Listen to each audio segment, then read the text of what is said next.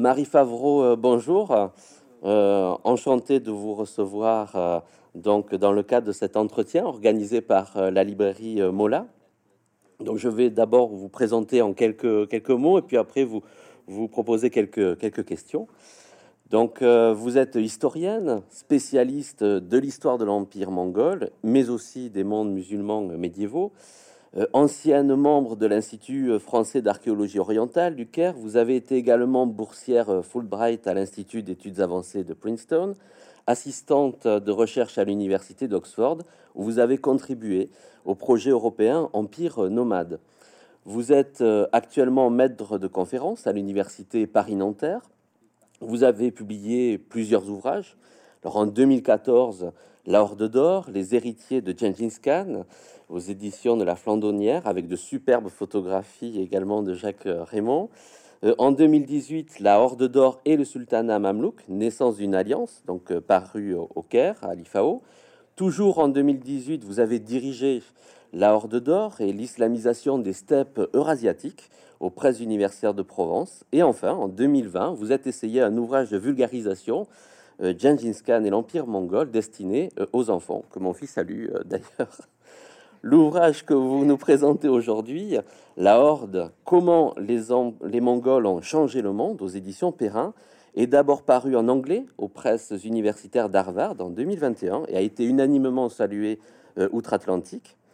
Il est consacré donc à la Horde, la partie occidentale de l'Empire mongol, attribuée à Joshi, le fils aîné mais disgracié de Gengis Khan, sans doute la partie la moins connue de cet empire, alors qu'elle engloba un immense espace entre le XIIIe et le XVe siècle, englobant les actuels Kazakhstan, Russie et une bonne partie de l'Europe orientale, en particulier euh, l'Ukraine. Donc vous en proposez une première histoire complète en montrant euh, comment elle a impulsé une forme de mondialisation au XIIIe et XVe siècle. Alors pour, euh, pour commencer, première question que, que je me suis posé, c'est euh, les, livres portant sur l'Empire mongol sont, très nombreux, mais ils y se centrent en général sur sa figure fondatrice, sur Gengis Khan, ou alors sur ses États successeurs fondés après sa mort euh, en 1227 euh, par les Yuan en Chine, très connus de nos lecteurs par les récits de, Marco Polo, bien sûr, ou bien encore sur les îles Han au, Moyen-Orient. Donc, pourquoi tout simplement avoir choisi de faire l'histoire euh, de l'état des Joshides et quelle est sa spécificité peut-être par rapport aux autres États euh, mongols. Alors, euh, je vais répondre à cette question, mais d'abord, je voulais vous dire à quel point j'étais ravie d'être là avec vous et d'échanger avec vous sur, euh, sur mon ouvrage. Euh, et puis, en fait, il y a encore beaucoup, beaucoup de, recherches à faire sur, sur ce thème-là. Donc, finalement, cet ouvrage, vous êtes, je vous remercie beaucoup d'avoir dit qu'il y avait quelque chose de complet, etc. C'est vrai, mais d'un autre côté, je considère que c'est aussi une porte hein, sur des nouvelles recherches qui sont en cours, une recherche très vivante. Alors, pourquoi la Horde d'Or? Donc, pourquoi la partie nord-ouest de l'Empire mongol? C'est une histoire à la fois personnel et euh, également euh, en réalité aussi un lien avec l'historiographie.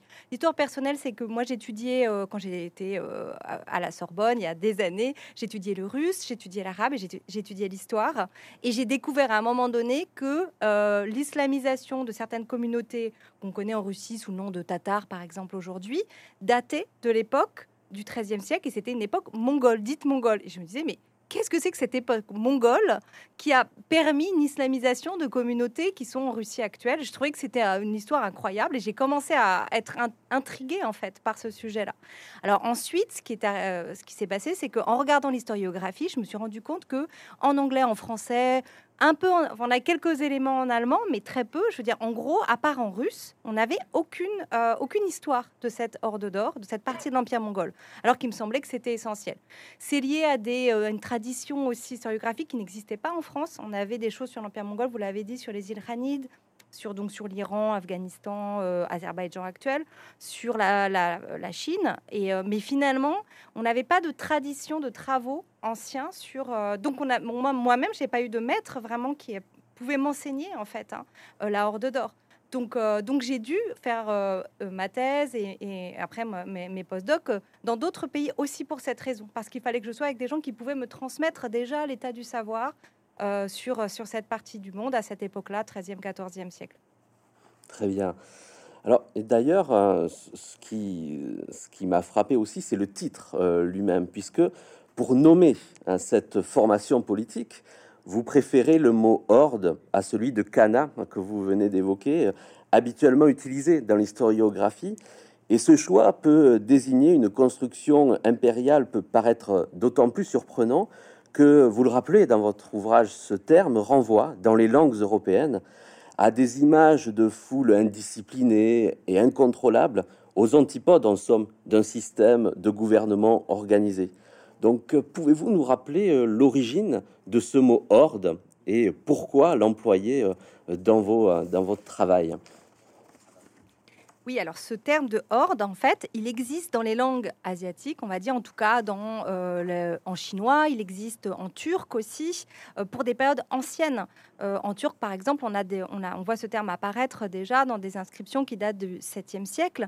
Donc c'est un terme qui existait déjà pour désigner des pouvoirs nomades, des organisations nomades sophistiquées, complexes, dans les langues asiatiques. Mais par contre, dans les langues occidentales, européennes, et même en arabe ou en russe, ce terme n'existait pas, n'apparaît pas avant le XIIIe siècle, en fait avant les conquêtes mongoles. Donc ça c'est déjà un premier travail que j'ai fait, c'est essayer de suivre l'origine de ce terme, essayer de comprendre ce qu'il voulait dire, parce que je me suis dit mais j'ai l'impression qu'il désigne quelque chose de particulier que j'arrive pas forcément à saisir. Hein. Donc c'était un peu euh, au début de mes recherches, et à force de travailler dessus, je me suis rendu compte qu'en fait ce terme désignait euh, quelque chose qui était de l'ordre de l'État ou du voilà de l'empire, hein, et euh, qu'il n'y avait pas non plus exactement d'équivalent du côté occidental, et que c'est pour ça sans doute qu'il a été conservé tel quel dans les sources. On n'a pas essayé de le traduire finalement, euh, que ce soit en arabe, en persan, en russe, en latin. Euh, le terme horde, horda, ordo, il a différentes formes, mais il a été conservé tel quel. Et euh, c'est là où j'en suis venue à me dire, mais peut-être que ce pouvoir, parce qu'il est nomade, il est différent, il est spécial, et donc du coup, il a besoin d'un nom à lui. Et puis enfin, la dernière étape, c'est que finalement, dans mon travail, je me suis dit, c'est bien d'utiliser des termes que les Mongols utilisent pour eux-mêmes. Donc, comme je travaillais avec des documents de chancellerie, etc., je voyais les termes qu'ils utilisaient pour se désigner eux-mêmes. Et je voyais que ce terme de horde, ils l'utilisaient pour désigner leur organisation, leur pouvoir mobile, euh, leur pouvoir nomade. Et donc, je me suis dit, bon, bah, allez, je vais essayer de, je vais essayer de faire comprendre aux gens que ce terme, il a beaucoup bougé depuis le XIIIe siècle et qu'il faut qu'on revienne un petit peu euh, aux racines, quoi. Voilà. Entendu. Du coup, en étant fidèle aux sources, en bonne historienne, on comprend que ce, choix, euh, le choix de ce terme, sonne comme un manifeste euh, aussi. Il renvoie à une volonté d'explorer cet empire nomade de l'intérieur en l'abordant précisément, et c'est ce qui est très neuf, hein, d'un point de vue euh, nomade. Du coup, de quelle source dispose-t-on pour mener une telle enquête, puisque, en effet, très souvent, les historiens, partant d'un présupposé que les nomades seraient des peuples sans histoire, euh, c'est-à-dire sans écriture, sans chronique, sans mémoire, euh, eh bien, la plupart de ces historiens s'appuient sur les sources des conquis, finalement, des peuples sédentaires, euh, pour faire cette histoire. Donc, au, fond, de quoi dispose-t-on du point de vue nomade? Alors justement, ça c'est vrai que c'est une question très très importante parce que moi au début quand j'ai commencé ces recherches, on m'a dit ce sera pas possible, vous trouverez pas assez de sources, etc. Et plus j'avançais, donc d'abord j'étais un peu têtue comme étudiant, je me dis non non, je suis sûre que je vais trouver quelque chose.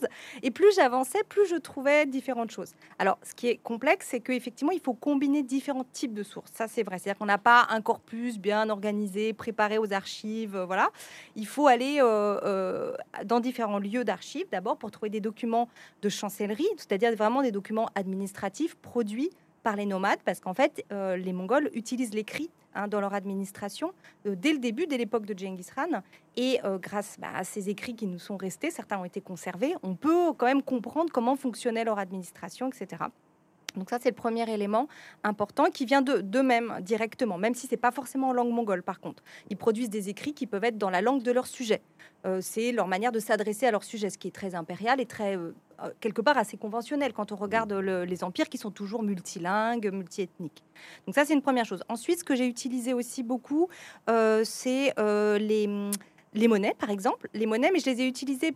Alors, j'ai pas de formation de numismate, même si j'ai beaucoup travaillé avec des collègues numismates, euh, à ma manière, en essayant de comprendre pour comment euh, les noms de lieux étaient nommés, comment le souverain se nommait lui-même, quel type de dessin apparaissait sur les monnaies, comment elles étaient utilisées sur le plan économique. Et j'ai essayé de les utiliser vraiment comme un outil, comme un d'historien, comme vraiment voilà une source euh, à part entière. j'ai utilisé aussi de plus en plus les objets des nomades, euh, parce que finalement, ça c'est un débat que j'ai eu souvent avec euh, certains collègues euh, qui sont parfois en anthropologie et qui me disent ah mais vous en histoire médiévale vous pouvez travailler sur les souverains, les souveraines, les élites et tout ça. Et il y a quelque chose qui me tenait à cœur, c'était d'essayer de comprendre comment fonctionnaient ces ordres de l'intérieur et du coup de travailler pas seulement sur les élites, mais aussi sur les gens communs qui sont dans la horde, qui soient artisans, éleveurs et autres. Et en fait, le seul moyen, à part il y a certaines descriptions qu'on peut, glaner ici et là dans les sources, mais sinon le seul moyen c'est de, regarder le matériel funéraire parce qu'il y a quand même beaucoup de tombes qui ont été euh, fouillées par les archéologues euh, dans le territoire qui correspond à la Russie actuelle ou à l'Ukraine. Et euh, en fait, on a des objets précieux pour les gens de l'époque, hein, souvent un ou deux. ça peut être un miroir, ça peut être quelque chose de, ça peut être un écrit, ça peut être un chapeau, euh, voilà. Mais du coup, ça, ça me permettait de faire revivre aussi un peu ces, nomades et euh, de d'essayer d'aller chercher leur voix un peu en quelque sorte. Et puis alors, dernière chose aussi, euh, ça, je, l'ajoute dans les sources en fait. J'appelle ça les, le paysage ou le terrain, quoi. C'est-à-dire que en fait, j'ai dû, puisque j'ai dû aller dans ces zones, donc correspondent, vous voyez, à la basse vallée de la Volga actuelle. J'ai été beaucoup en Crimée, j'ai été au Kazakhstan aussi pour travailler sur la Horde d'Or. Et en fait, j'allais là-bas a priori plutôt aux archives, mais de plus en plus, j'allais voir les chantiers d'archéologie. Et puis après, j'ai commencé à regarder autour de moi. Je me suis dit, mais, mais c'est incroyable, il y a de l'eau partout. Euh, moi, je pensais à la steppe, j'avais cette idée de la steppe comme beaucoup de gens, avec l'herbe, etc. Et tout d'un coup, je découvrais des zones où surtout on était dans des vallées fluviales, ou, pas très loin de la mer, en fait. Hein. Et donc, du coup, je, ça, ça m'a, je me suis dit, mais si j'étais dans la horde des nomades, alors je les suivrais sur cette, je, me déplacerais comme eux, euh, dans cette zone-là, etc. J'ai commencé à comprendre beaucoup mieux le fonctionnement de leur déplacement dans ces zones. Et puis aussi, ça, ce qui était euh, très important, je pense, quand on travaille sur la mobilité et tout de ces pouvoirs du passé, c'est de comprendre leur rythme. Et euh, en fait, quand on regarde une carte, vous voyez, si on va sur Google Maps, etc., on essaie de voir, OK, alors ils se déplacent dans cette zone entre tel point et tel point. on n'a aucune idée de la réalité de la distance. Si on marche ou si on est à cheval, combien de temps ça prend en fait? Et ça n'a rien à voir quand on est sur le terrain, on se dit, ah, deux points qui paraissent super proches, en fait sont très éloignés, hyper compliqués parce qu'il faut traverser un cours d'eau, parce qu'il y a une, petite colline, etc. Euh, ou alors d'autres fois de points qui paraissent éloignés sur une carte, bah, en fait parce que le terrain est plat, euh, pour tout un tas de raisons, bah, ça peut paraître très, euh, très rapide à parcourir. Donc finalement, euh, ça m'a donné aussi le, fait d'être sur place, de, le, physiquement, matériellement, de, sentir ça dans, mmh. euh, finalement dans mon corps. Et ben, ça m'a permis de comprendre un peu, euh, un peu plus. Hein. De toute façon, il y a toujours des choses qui nous échappent, mais quand même un peu plus ce que c'était la vie dans la horde. Effectivement, ça se ressent beaucoup hein, dans, votre écriture hein, et euh, ce, lien entre histoire et, anthropologie est fondamental. On va y revenir dans la compréhension du fonctionnement de cet empire. Alors, justement, euh, on donne souvent des invasions mongoles une vision apocalyptique, hein, peut-être issue des sources médiévales elles-mêmes, de, produites par les sédentaires. On retient souvent que ces conquêtes viseraient le pillage, la destruction, voire l'anéantissement hein, des civilisations sédentaires chinoises, islamiques, euh, européennes. Quelles étaient les, origines et les objectifs euh, des conquêtes mongoles en général, mais peut-être plus particulièrement cette fameuse conquête de l'Ouest dont vous euh, parlez, qui est à l'origine de l'État Jochide alors, effectivement, donc cette question des conquêtes, euh, comme toute historienne de l'Empire mongol, je me la suis posée. Ce qui est sûr, c'est que euh, ces conquêtes durent quand même très longtemps, c'est un siècle quasiment. Ça commence euh, autour du début du XIIIe siècle, vers 1206, et puis ça continue finalement jusqu'en 1279-1280. Ça, c'est vraiment toute une période d'expansion pour les Mongols. Ensuite, il n'y a, plus d'expansion réellement. et donc, cette période étant très longue, ça va durer aussi sur trois générations. Ça commence avec Genghis Khan, mais ça continue avec ses fils, ses petits-fils, ses arrière-petits-fils. Et donc, euh, finalement, le contexte à chaque fois, il faut recontextualiser à chaque fois. C'est-à-dire que qu'est-ce qui fait que Genghis Khan va attaquer les Tangoutes, par exemple, ou le nord de la Chine, ou ensuite l'Asie centrale? À chaque fois, il y a des raisons extrêmement précises. Et ce qui me paraît clair quand on regarde les sources, c'est qu'il n'y a pas un espèce de grand plan de la conquête du monde, par exemple. Ça, ça on le sent pas, en tout cas au début. Euh, pareil, euh, autre chose importante aussi, on entend souvent cette idée que bon, ils s'attaquent aux villes. Ce qui les intéresse, c'est piller les villes ou, les richesses des villes. Ça, c'est également quelque chose qui m'est apparu assez clair rapidement. C'est pas du tout leur objectif premier. Évidemment, euh, il y a des attaques de villes et évidemment il y a des sièges et beaucoup de villes sont prises à la fin, mais c'est pas l'objectif premier de prendre les richesses de ces villes. D'autant que très rapidement, dès qu'ils ont des conquêtes de population et, de, de villages aussi, etc., l'idée pour eux, c'est vraiment d'intégrer à leurs armées, à leurs États les euh, sujets conquis. Donc en fait, euh, quand on regarde qu'est-ce que c'est la richesse pour, pour Genghis Khan, pour ses successeurs, pour les Mongols de l'époque, qu'est-ce que c'est la richesse pour eux? Ben, En fait, c'est pas tant finalement euh, des quantités d'or et d'argent, mm. c'est les gens. Mm. Il faut, c'est, des, ils ont besoin de plus de sujets et même c'est ça qui fait, le, qui fait sens. On voit par ailleurs que dans les sources qu'ils disent mais c'est très bien d'avoir des grandes étendues de terre, mais s'il y a personne pour cultiver ou être ou commercer, ou, être, euh, ou faire de l'artisanat, ça sert strictement à rien. Et donc, du coup, euh, il y a cette idée de l'importance des, gens, des populations dans la conquête, ça, ça reviendra. Alors ensuite, autre chose aussi, ça c'est mais, pas du tout apparu au début, c'est venu petit à petit, je me suis rendu compte, mais que ce qui les intéressait surtout, c'était leur rapport politique, leur rapport de force avec les autres nomades. Et en fait, ce qui est sûr, c'est que Genghis Khan et ses successeurs avaient une idée malgré tout en tête, c'était conquérir les nomades de la steppe.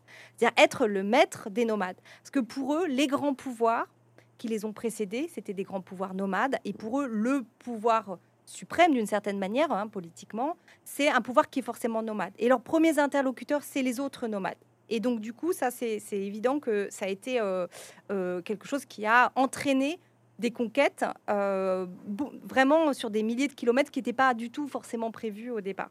Alors, pour ce qui est plus de l'Ouest, ce qui est intéressant, c'est qu'on voit que justement ces armées mongoles vont en fait suivre, poursuivre des pouvoirs nomades qui cherchent à leur échapper notamment ce qu'on appelle les Koumans ou les Kipchak euh, dans les sources en fonction de l'origine linguistique des sources, mais qui sont des populations nomades aussi d'Eurasie, mais qui sont beaucoup plus dans la partie ouest, la partie de la, du sud de la Russie actuelle, même euh, du nord de la mer Noire, etc. Donc ces populations-là, dites Kipchak, elles ne euh, veulent pas se soumettre aux Mongols. Elles veulent pas rentrer dans le rang, elles refusent et même elles soutiennent des ennemis des Mongols. Donc les Mongols les ont vraiment dans le collimateur, si j'ose dire, et vont les poursuivre pendant mais, des générations et en fait, ces populations Kipchak vont s'allier notamment aux princes russes.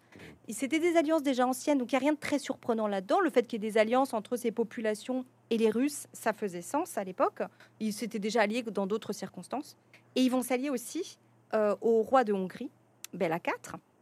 Et donc les Mongols vont décider que ben, puisque c'est euh, ce roi de Hongrie, par exemple, ou puisque ces princes russes ont soutenu leurs ennemis numéro un, bien du coup, ils deviennent ennemis également, et ça va entraîner euh, les conquêtes euh, ben, qui vont aller jusqu'à donc Novgorod, euh, Moscou, euh, Kiev, bien sûr, et puis euh, du côté de la Hongrie, ils, vont, ils vont pénétrer très loin dans le royaume de Hongrie, ils vont conquérir Buda, ils vont passer, avant cela, ils vont passer le Danube, bien sûr, etc.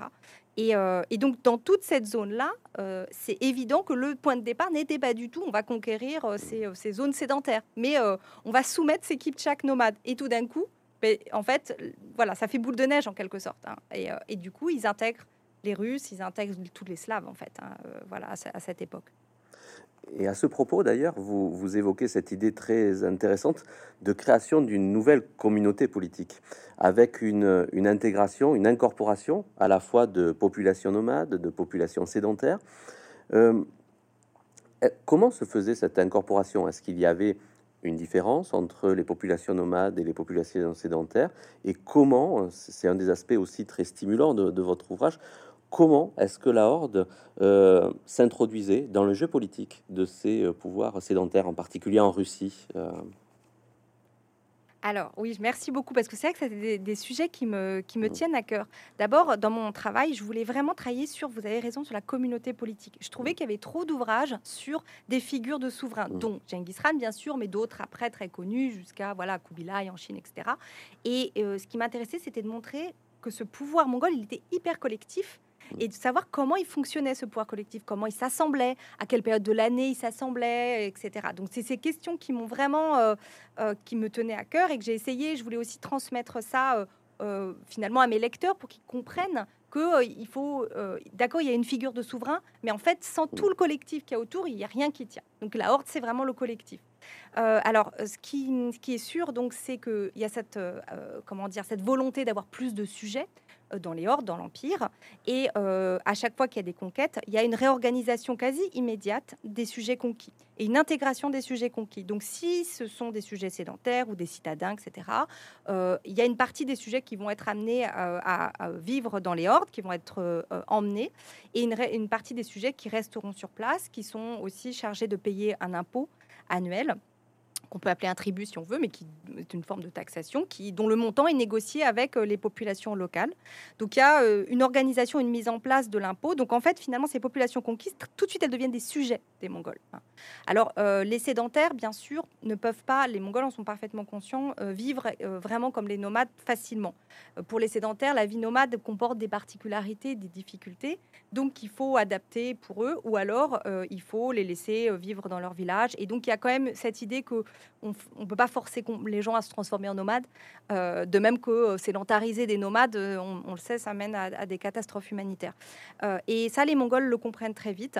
par ailleurs, ils intègrent par contre dans leur rang et notamment dans leur armée les autres nomades, hein, ceux après qui sont leurs leur, premiers finalement leurs premiers objectifs, c'est Kipchak par exemple.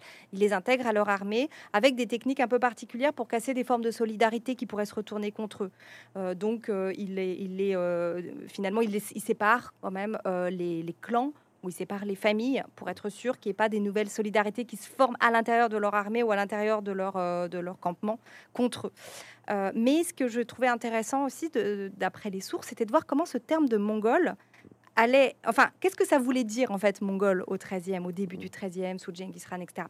C'est pas un terme très commun. C'est-à-dire, c'est pas un train, tout le monde, tous les nomades, loin de là, ne l'utilisent pas. Bien sûr, ils ont chacun leur, euh, leur manière de se définir, de s'identifier. Et mongol, c'est simplement vraiment une sorte de groupe politique. Alors, il y a des liens de famille. Hein, il y a Genghis Khan et sa famille proche. On, appelle ça le lignage d'or, hein, ce qui est en quelque sorte l'aristocratie. Euh, mais il y a aussi des gens qui entrent dans la communauté des Mongols qui ne sont pas euh, de la famille de Genghis Khan, bien sûr. Donc c'est un peu comme une sorte de communauté politique. Euh, qui s'agrandit, qui a une forme de souplesse qui permet de, s'étendre. Euh, et le terme, finalement, va être utilisé par des gens qui, une génération avant, s'appelaient autrement. S'appelaient Tatar, s'appelaient Kipchak, s'appelaient etc. Donc j'ai trouvé vraiment intéressant de voir l'évolution de ce terme, comment le, ce terme prend forme. on pourrait faire une étude similaire si on étudie un terme, le terme turc par exemple, sans doute le terme italien. Je veux dire, tout, en fait, tous ces termes de nation, de population, etc. Ils ont, elles ont, une histoire et c'était vraiment assez, assez fort de voir comment ce terme prenait de l'importance dans, dans, ces, dans cette période de 13e, 14e ce terme mongol. Ensuite, euh, ce qui euh, est important aussi de comprendre, c'est qu'ils ont cette capacité d'intégrer des nouveaux venus tout le temps dans leurs troupes, dans leur société, mais ils ont aussi des éléments dans leur système qui sont très rigides, euh, qu'ils protègent, en particulier ce fameux lignage d'or, qui a le droit de, monter sur le trône, par exemple. Forcément, il s'agit d'un souverain qui est d'origine Genghis Khanide, par le père, qui, a vraiment du qui est vraiment du lignage de Genghis Khan, et qui est aussi, par sa mère, les femmes ont un rôle très important aussi hein, euh, dans, cette, dans cette histoire politique, euh, a un statut particulier par sa mère. Donc, c'est des, des, femmes qui viennent d'un certain lignage également. Donc, comme ils protègent cette, euh, cet accès au trône, tout le monde ne peut pas accéder au trône. C'est vraiment hein, c'est très très précis.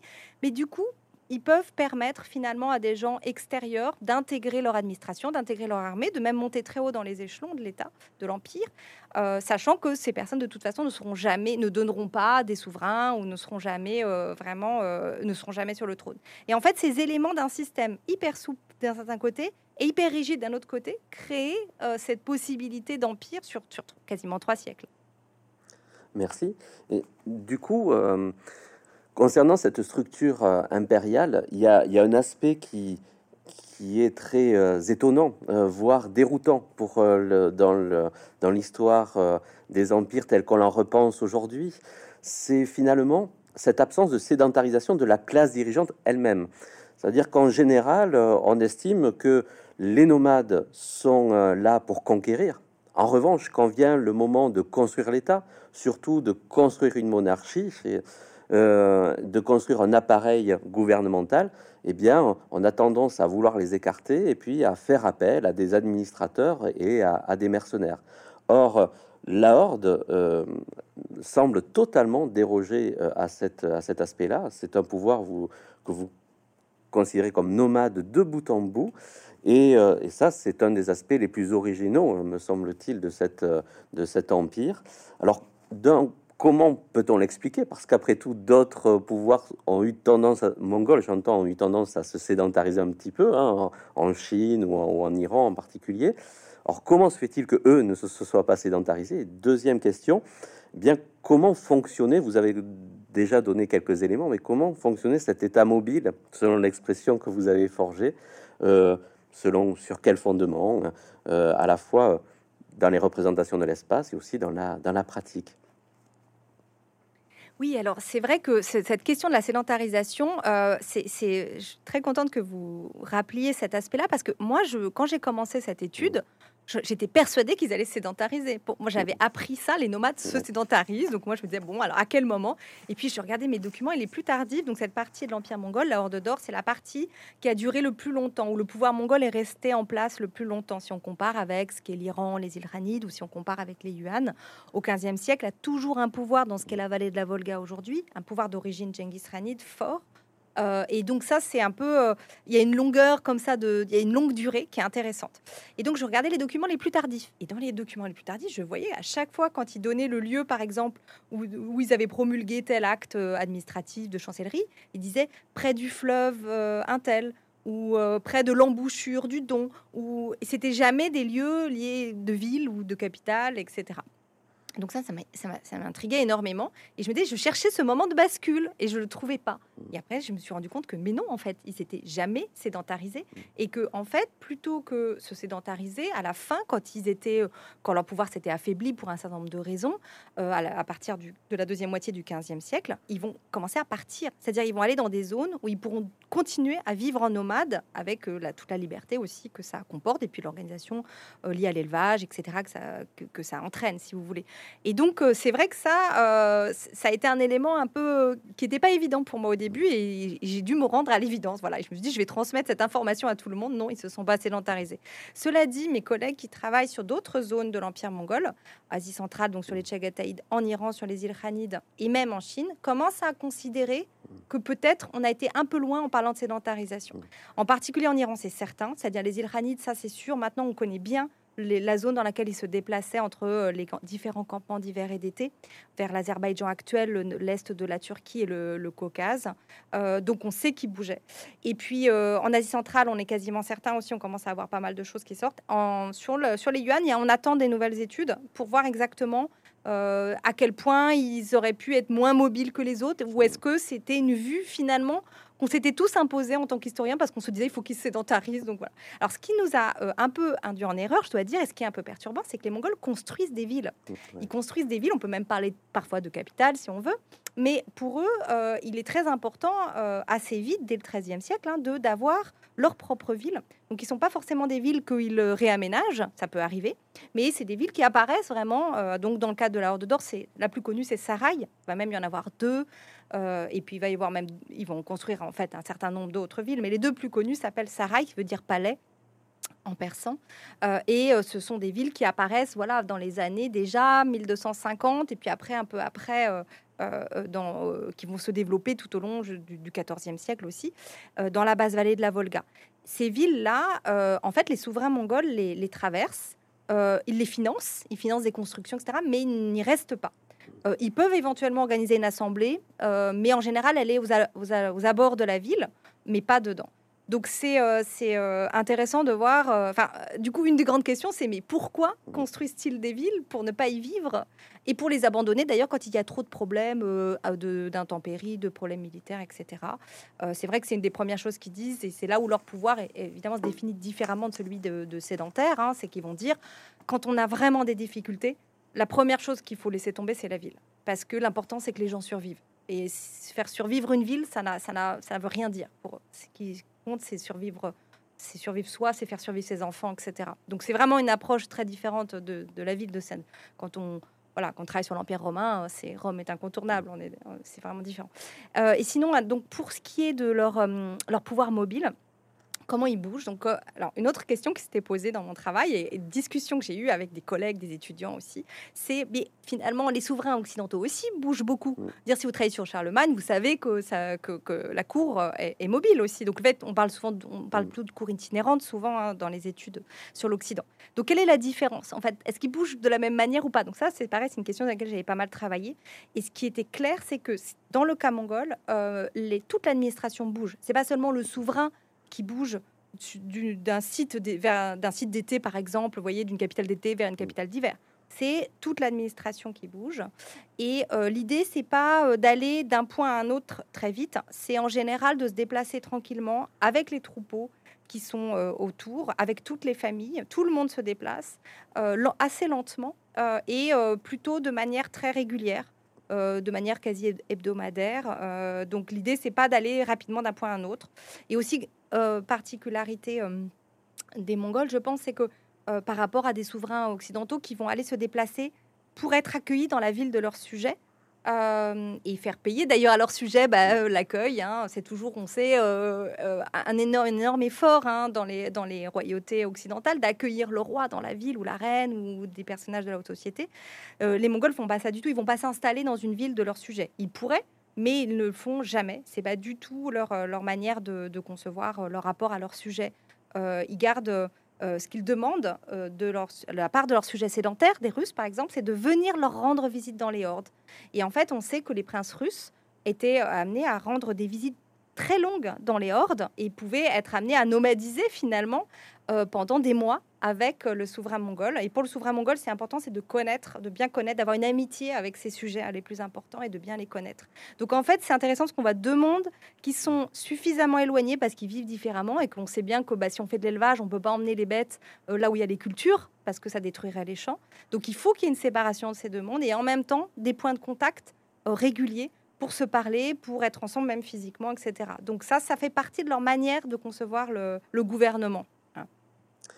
Alors, effectivement, ça vous le montrez très bien avec ce, cet immense campement impérial qui, euh, euh, qui, euh, se déplace le long de, la Volga ou d'autres fleuves. Et une question qu'on se pose, c'est comment maîtriser une telle immensité, un tel espace, parce qu'on comprend bien que ce pouvoir ne, bouge pas non plus ne, partout, se déplace pas dans tout l'espace. Donc, comment faire pour contrôler un, espace aussi, aussi vaste? Oui, alors absolument, ça c'est aussi quelque chose qui m'avait, euh, euh, même j'ai été surprise moi-même en travaillant sur mes sources, je me suis dit, mais finalement, ils bougent pas, ils courent pas dans tous les sens, ils, sont même assez économes en termes de mouvement.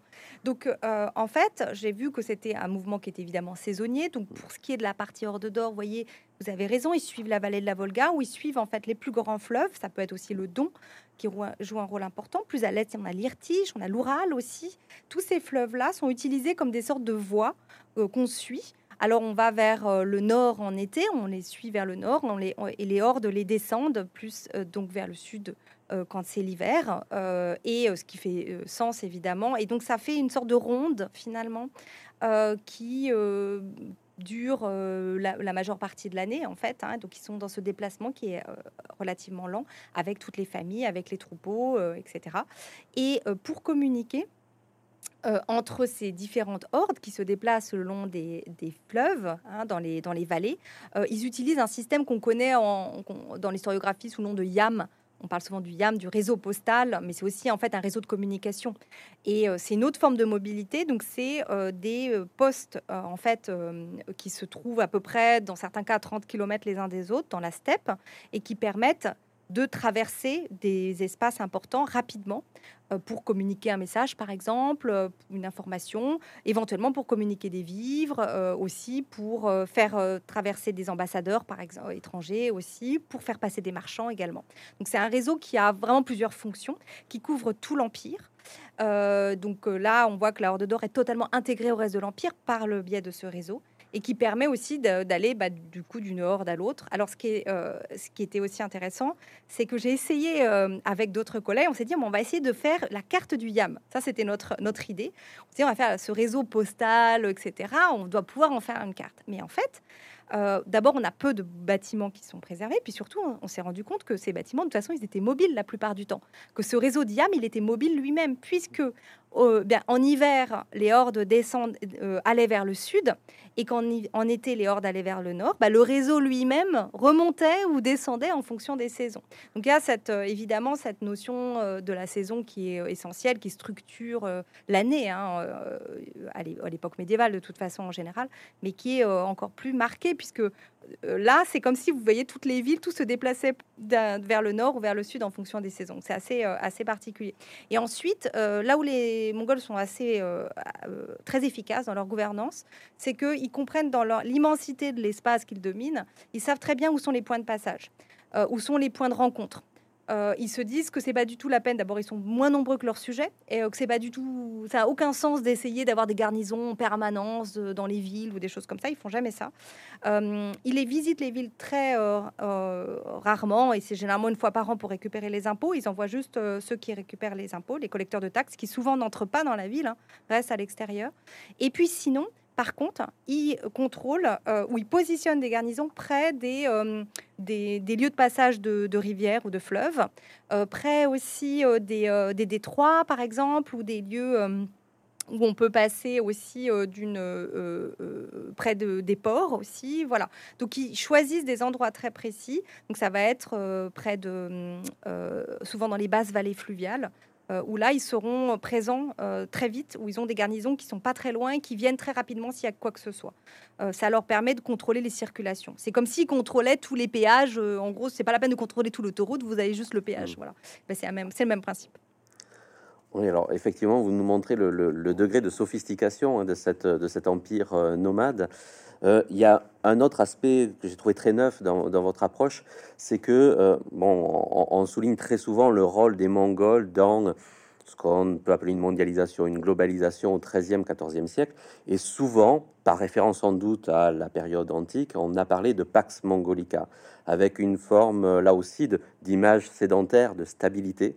Or, vous, vous, ne reprenez pas cette expression, vous en forgez une autre. Vous préférez euh, parler de grands échanges mongols et, à mon avis, là aussi, vous donnez de nouvelles clés par euh, l'approche d'un point de vue nomade, précisément. Alors, est-ce que vous pouvez nous expliquer euh, comment expliquer cette mise en relation de, ces, des, de toutes les parties du monde, en quelque sorte de, de l'ancien monde en tout cas, comment les Joshides ont joué un rôle moteur et comment cette organisation politique l'a rendu possible? Oui, alors c'est vrai que là aussi, j'ai eu, comme avec mon terme de horde, j'ai été chercher dans les sources qu'est-ce que les Mongols, comment ils nommaient leur système, leur organisation économique, leur domination, etc. Et euh, c'est vrai que ce terme qui revenait de, Pax Mongolica, qui est en fait calqué sur Pax Romana hein, au final, je trouvais que ça, ça marchait pas à chaque fois que je l'utilisais, je me disais, mais non, c'est pas exactement ça. Et puis, il n'est pas question de paix. Et puis, en plus, les Mongols, dès le début de leur empire, ils organisent euh, leur empire, il n'y a pas un, temps de conquête puis un temps de paix, ça marche pas comme ça, etc.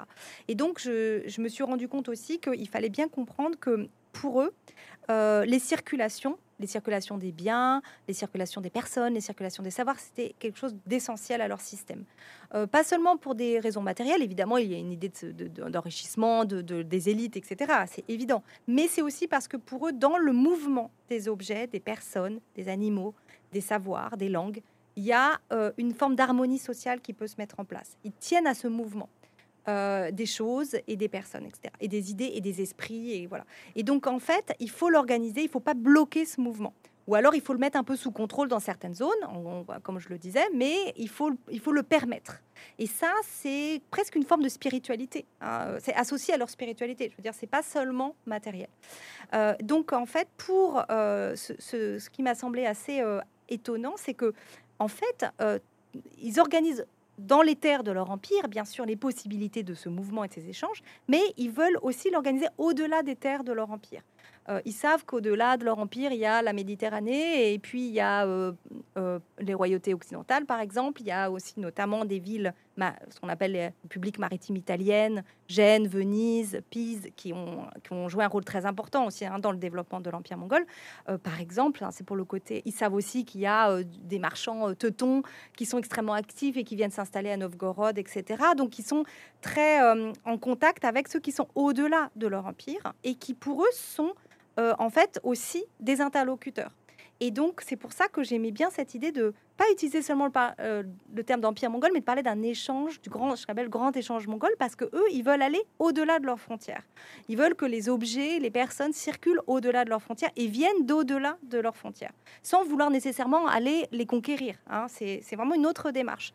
Et, euh, donc, du coup, ils vont, en fait, je ne vais pas dire malgré eux, mais c'est une logique quand elle va être portée, euh, euh, quand elle va porter ses fruits à la fin du XIIIe siècle, au début du XIVe siècle, elle va devenir quasi mondiale, ou en tout cas largement continentale, puisqu'ils ont des échanges avec, euh, sais pas, l'Angleterre, avec les îles aux épices, avec le Yémen, enfin voilà. Donc c'est vrai que le monde s'articule un peu autour de leur dynamisme.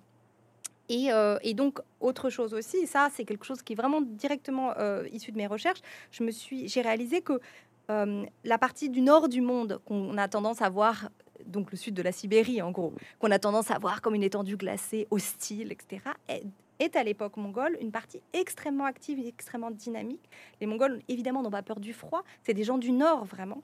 c'est des gens qui savent utiliser les fleuves glacés pour se déplacer, pour faire déplacer les caravanes. Et euh, ils mettent aussi en place toutes ces conditions pour que le nord du monde euh, devienne euh, de fait en fait le leader sur le plan économique dans toute l'Eurasie.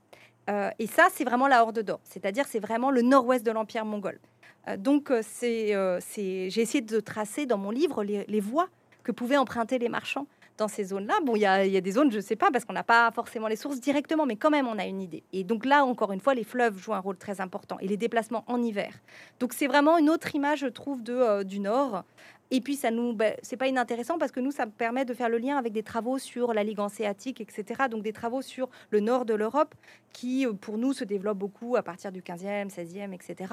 Mais qui, euh, déjà à la période mongole, en fait, va avoir un rôle à jouer puisque les Mongols font des, contrats avec les marchands euh, du nord de l'Europe aussi. Euh, donc du coup, ça permet de recoller un peu des morceaux de puzzle qui, il y avait comme une sorte d'espace sur lequel on ne travaillait pas, dont on ne parlait pas, et du coup, bah, grâce à la Horde d'Or, je trouve qu'on comprend mieux les dynamismes. Oui, effectivement. malheureusement, le, temps avance, c'est vraiment passionnant. J'aurais eu plein d'autres questions à vous poser. Peut-être une dernière malheureusement peut-être un peu, euh, comment dire, euh, influencé par le contexte ces dernières années.